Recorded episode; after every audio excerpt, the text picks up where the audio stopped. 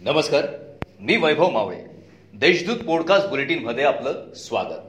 आज मंगळवार सोळा मार्च दोन हजार एकवीस. ऐकूयात जळगाव जिल्ह्याच्या ठळक घडामोडी.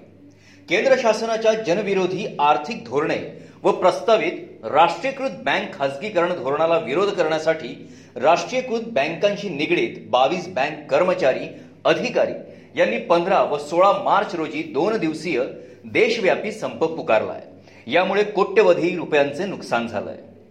कवयित्री बहिणाबाई चौधरी उत्तर महाराष्ट्र विद्यापीठाच्या प्रभारी प्र कुलगुरुपदी प्राध्यापक बी व्ही पवार यांची तर प्रभारी कुलसचिव म्हणून प्राध्यापक ए बी चौधरी यांची नियुक्ती करण्यात आली आहे.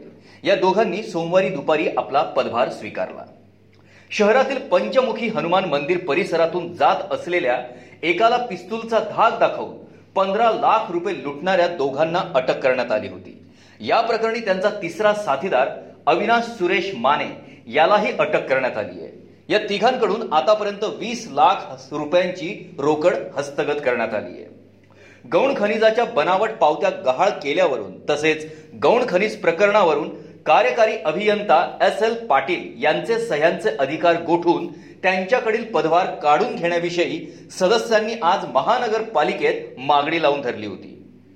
कोरोनाच्या संसर्गाची साखळी तोडण्यासाठी जिल्हा प्रशासनाकडून तीन दिवसांचा जनता कर्फ्यू लावण्यात आला होता. मात्र आज संपूर्ण बाजारपेठ खुल्या दिसल्या. त्यामुळे सकाळपासूनच नागरिकांची बाजारपेठेत खरेदीसाठी गर्दी उसळलेली दिसून आली. भर दिवसा कोर्ट चौकातील बेकरी चालकाच्या दुकानासमोरून बॅग लंपास केल्याची घटना सोमवारी घडली आहे या प्रकरणी शहर पोलिसात गुन्हा दाखल करण्यात आला आहे बहिणाबाई विद्यापीठाचे माजी कुलगुरू प्राध्यापक डॉक्टर सुधीर मेश्राम यांच्यावर नागपूर येथे उपचार सुरू असताना त्यांचे सोमवारी प्रदीर्घ आजाराने निधन झाले. त्यांना जळगाव जिल्ह्यातून श्रद्धांजली अर्पण करण्यात आली.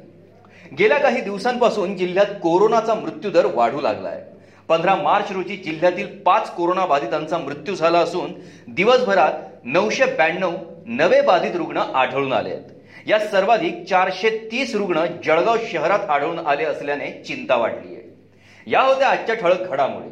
याबरोबरच वेळ झाली आहे येथेच थांबण्याची. भेटूया पुढील पॉडकास्ट बुलेटिन प्रसारणात.